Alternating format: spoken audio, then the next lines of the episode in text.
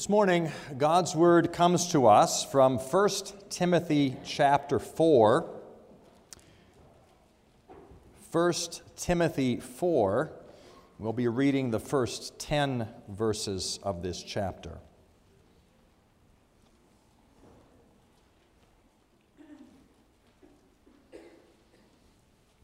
First Timothy chapter 4 beginning at verse 1. What we hear now is God's Word.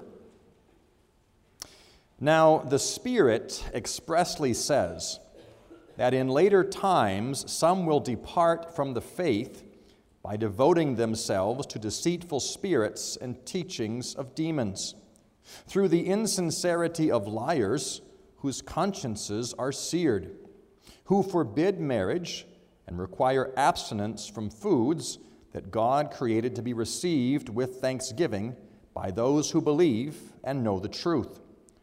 For everything created by God is good, and nothing is to be rejected if it is received with thanksgiving, for it is made holy by the word of God and prayer. If you put these things before the brothers, you will be a good servant of Christ Jesus, being trained in the words of the faith and of the good doctrine that you have followed. Have nothing to do with irreverent, silly myths. Rather, train yourself for godliness. For while bodily training is of some value, godliness is of value in every way, as it holds promise for the present life and also for the life to come. The saying is trustworthy and deserving of full acceptance. For to this end we toil and strive, because we have our hope set on the living God, who is the Savior of all people, especially of those who believe. Here we end the reading of God's holy word. Well, this morning we are beginning a new series of sermons. It is our regular practice in the morning worship services to preach the Word of God as summarized for us in the Reformed Confessions. This morning, we are going to begin a series of sermons that is rooted in the truth of the Heidelberg, excuse me, the, the canons of Dort. We have studied the Heidelberg Catechism for several months, years even. Now, this morning, turning to the canons of Dort. Um, it's good for us to know the confessions, the doctrines of the church. Uh, it's good for us to know the stories of the church. We have to know both. Uh, it's good to know the stories about uh, Adam and Eve, and about Abraham, and about Moses, and about David, and about the disciples, and about Jesus. It's also good to know how to put these stories together in a, in a somewhat systematic framework, the theology behind these stories. And so we have uh, confessional preaching and confessional teaching. Uh, we are a confessional church. Um, now, I, I suppose in a certain sense, we could say every church is a confessional church. If you ask someone, what does your church believe? And they say, well, we believe the Bible. Okay, that's good. Every church worth the name church will say, we believe the Bible. But as soon as you ask them, what do you believe about the Bible? What do you believe about God? What do you believe about Jesus? What do you believe about salvation? They will begin to expound on the Bible's teaching. That is a confession.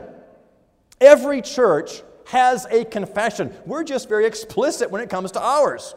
Uh, you can look in the back of our Psalter hymnal, you'll find the Heidelberg Catechism, you'll find the Belgic Confession, you'll find the Canons of Dort. People say, What does your church believe about the Bible? We can say, This is what we believe that these truths are faithful to God's Word. Our confessions flow from the Word of God. And we're going to start looking at the confession called the Canons of Dort. Now, kids, I know that some of you take notes and some of you draw pictures of the sermon. And so when I say canons, maybe what comes to your mind is a big gun. A big gun that shoots in battle. Uh, that's not the kind of cannons we're talking about. If you want to draw a picture of cannons, you can think of canons like a book. Canons are like a book. And in fact, you can think of it as a book with five chapters.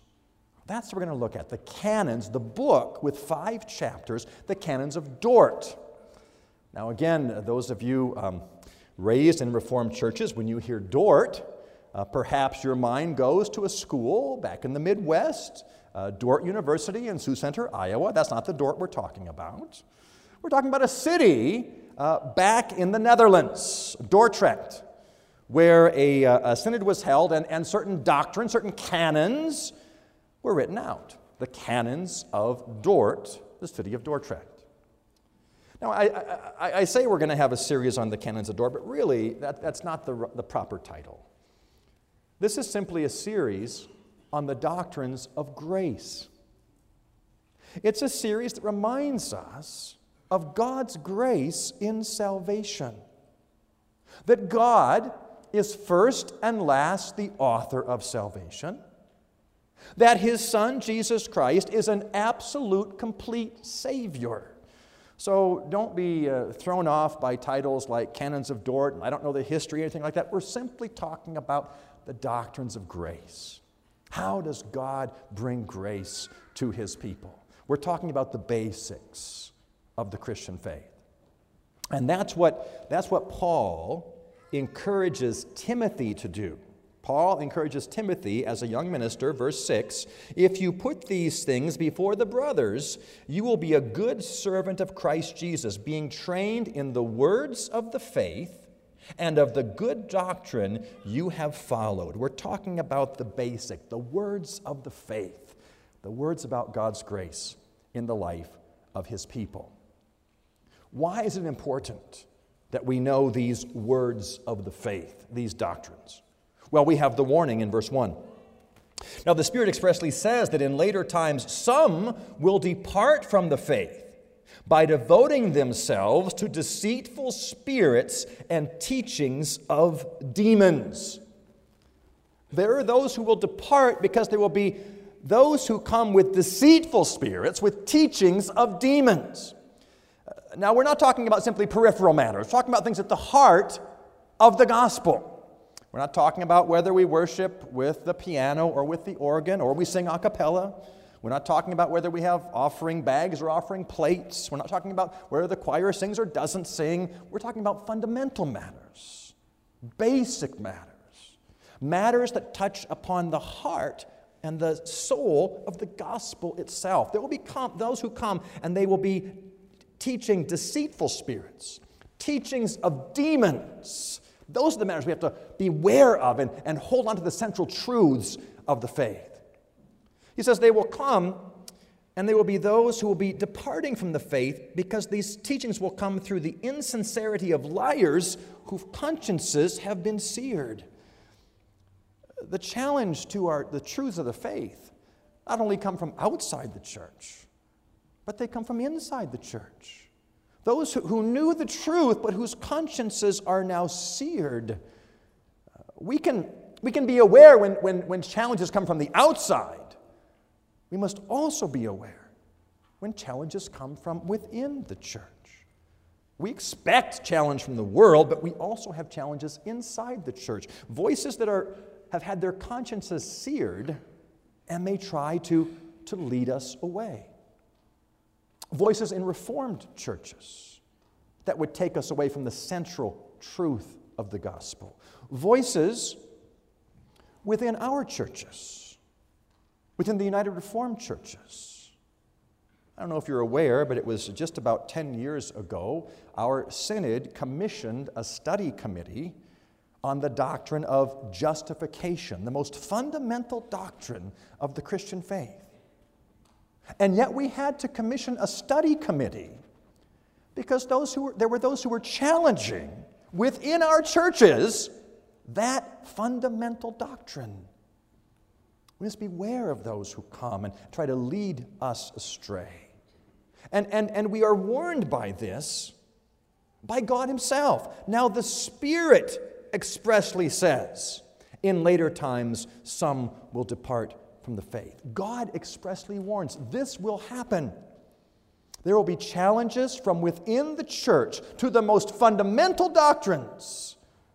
And we are to be prepared. We are to be ready. We are to know the words of the faith.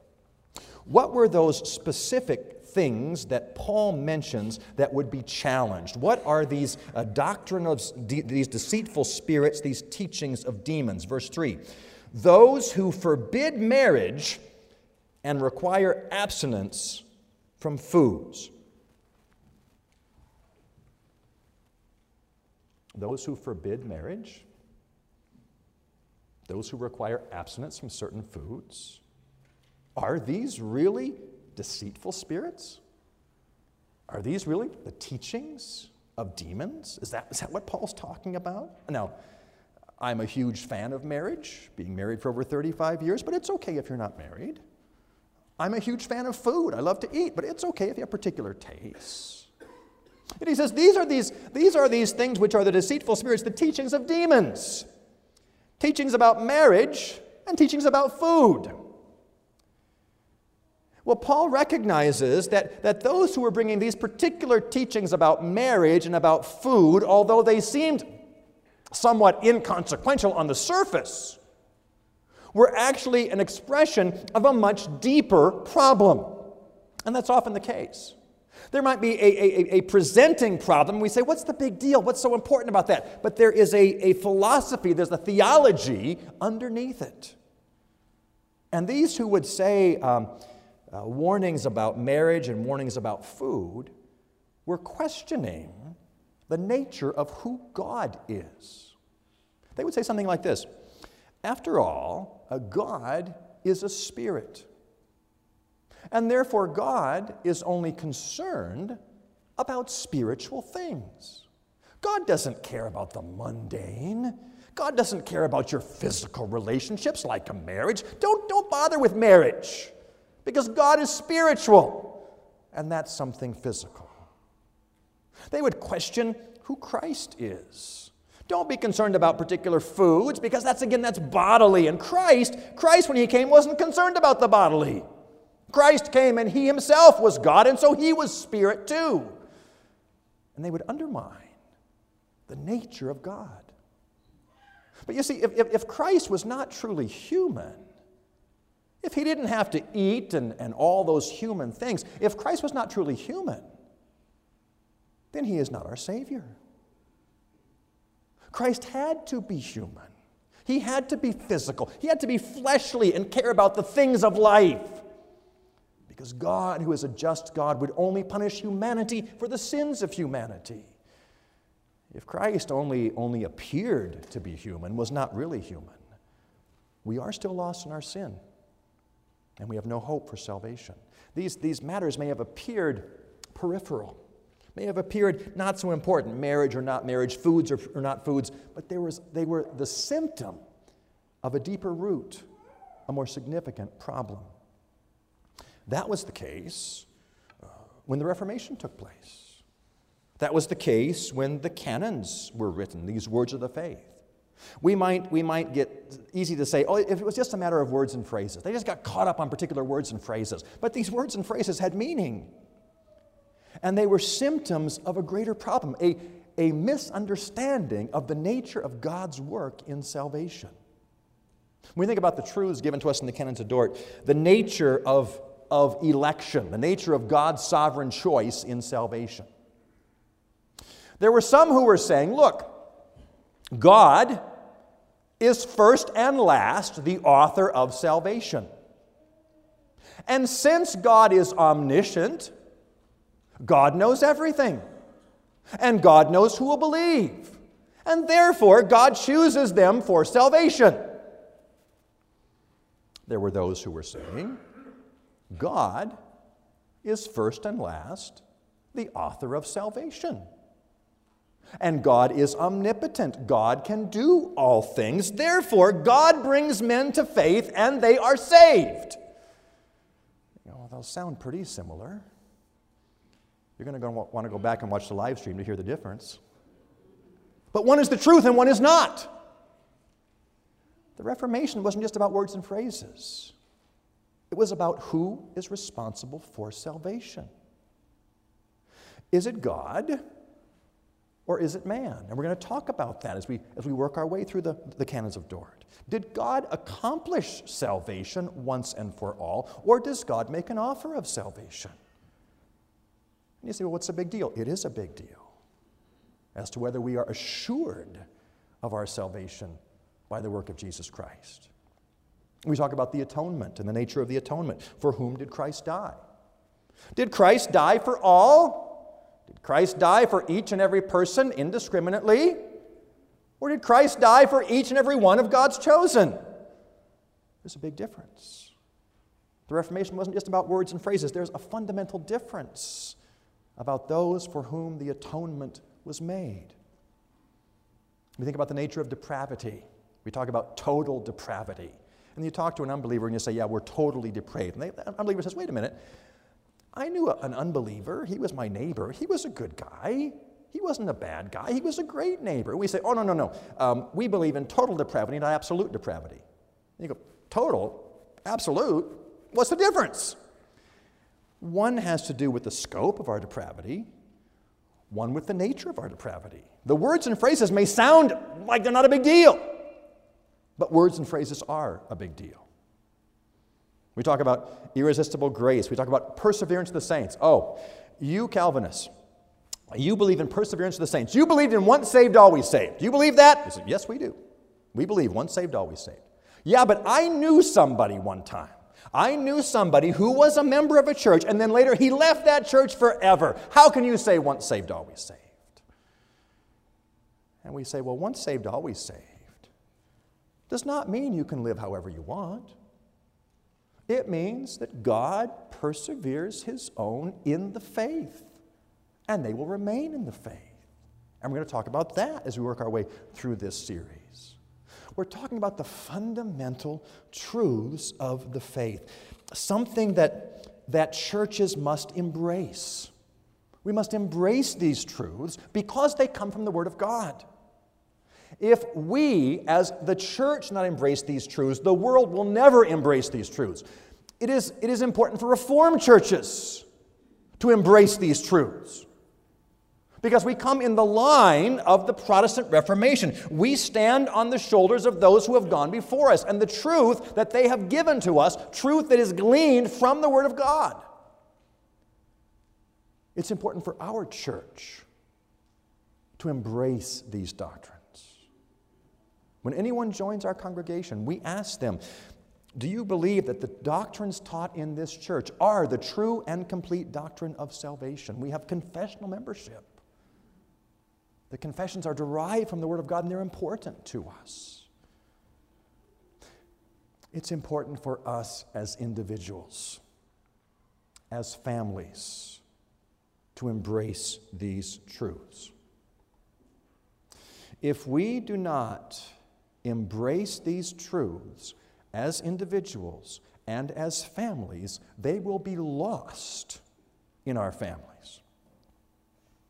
Do you know how long it takes to lose the truth of the Reformation in your home? How long does it take to lose the truth of the Reformation in your home? One generation.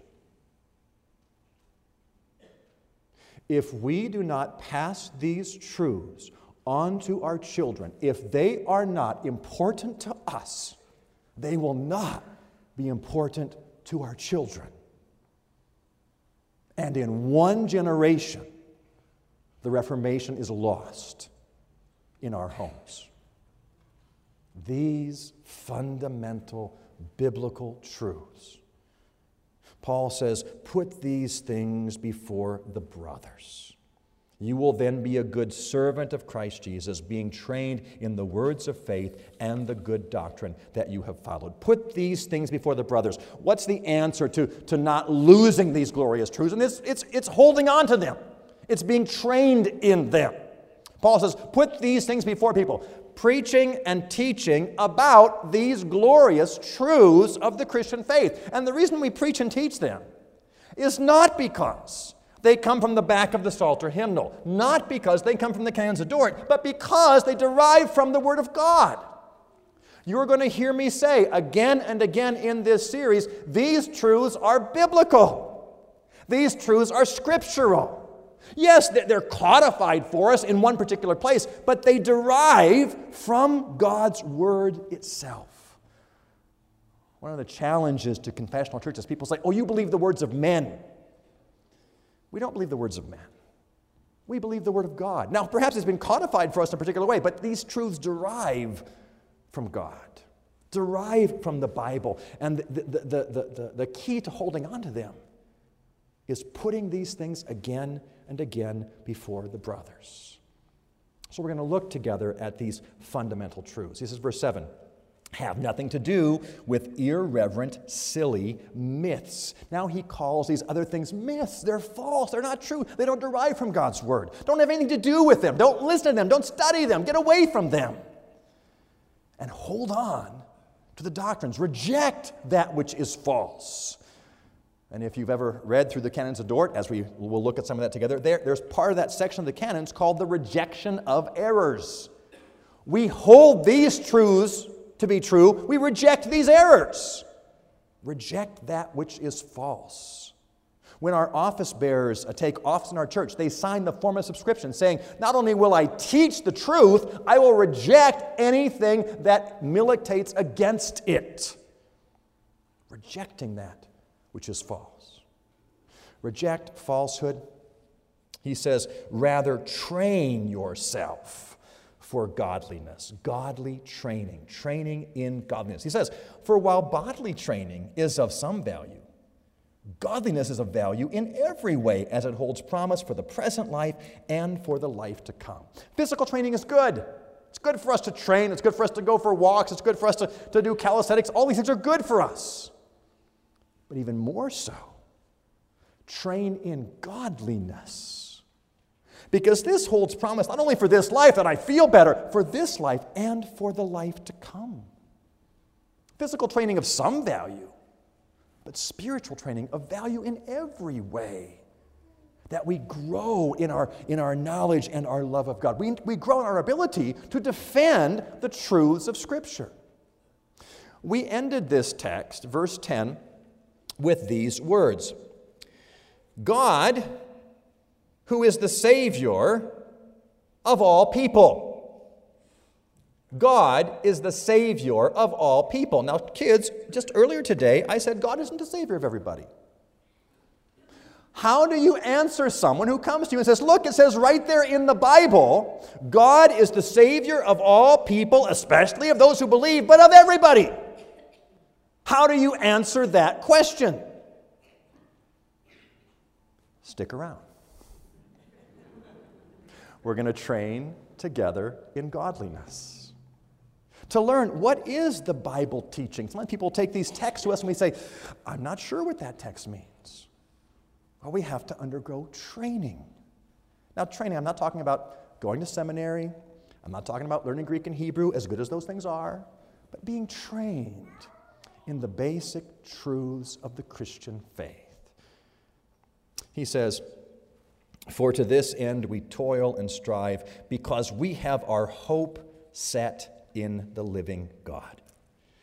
As we look at these words of the faith together, our hope is in the living God. We do not put our hope in the confessions, we put our hope in the God of the confessions, the God of Scripture the one who has revealed himself to us, the one who will do exactly what he says he will do.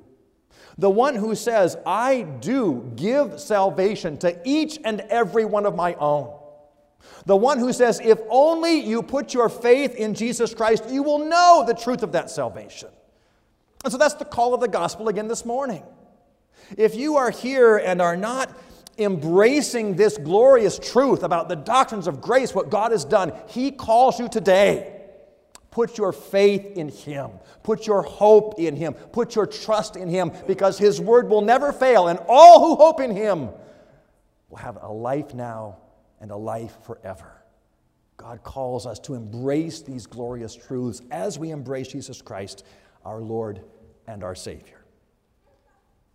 This is our task, this is our calling to, to grow in our training in godliness, our training in righteousness, our training about the basic truths of the Christian faith. We will pray together that God will bless us as we undertake this study, that we always return to His Word testing everything against that which is absolutely true and infallible, and being instructed, and growing in godliness, being trained in every way in the basics, the words of the faith. Let's join together in prayer. Lord our God, we do want to thank you for the glories of your holy word. A word that is right, a word that is true, a word that reveals to us the glories of your grace and the beautiful doctrine of salvation. That salvation is first and last from you. And you are the one who calls people and who gives them the gift of faith that they might embrace you. We pray, oh God, that once again this morning you might do just that. Give that gift of faith to those who are not currently embracing you, that they might be drawn to you irresistibly, and that we might give you glory and honor and praise for your ongoing work, that we might grow in godliness. Help us, O oh God, to be good students of the words of faith, that we might bring glory and honor to you. Hear our prayer, O oh God. For Jesus' sake, amen.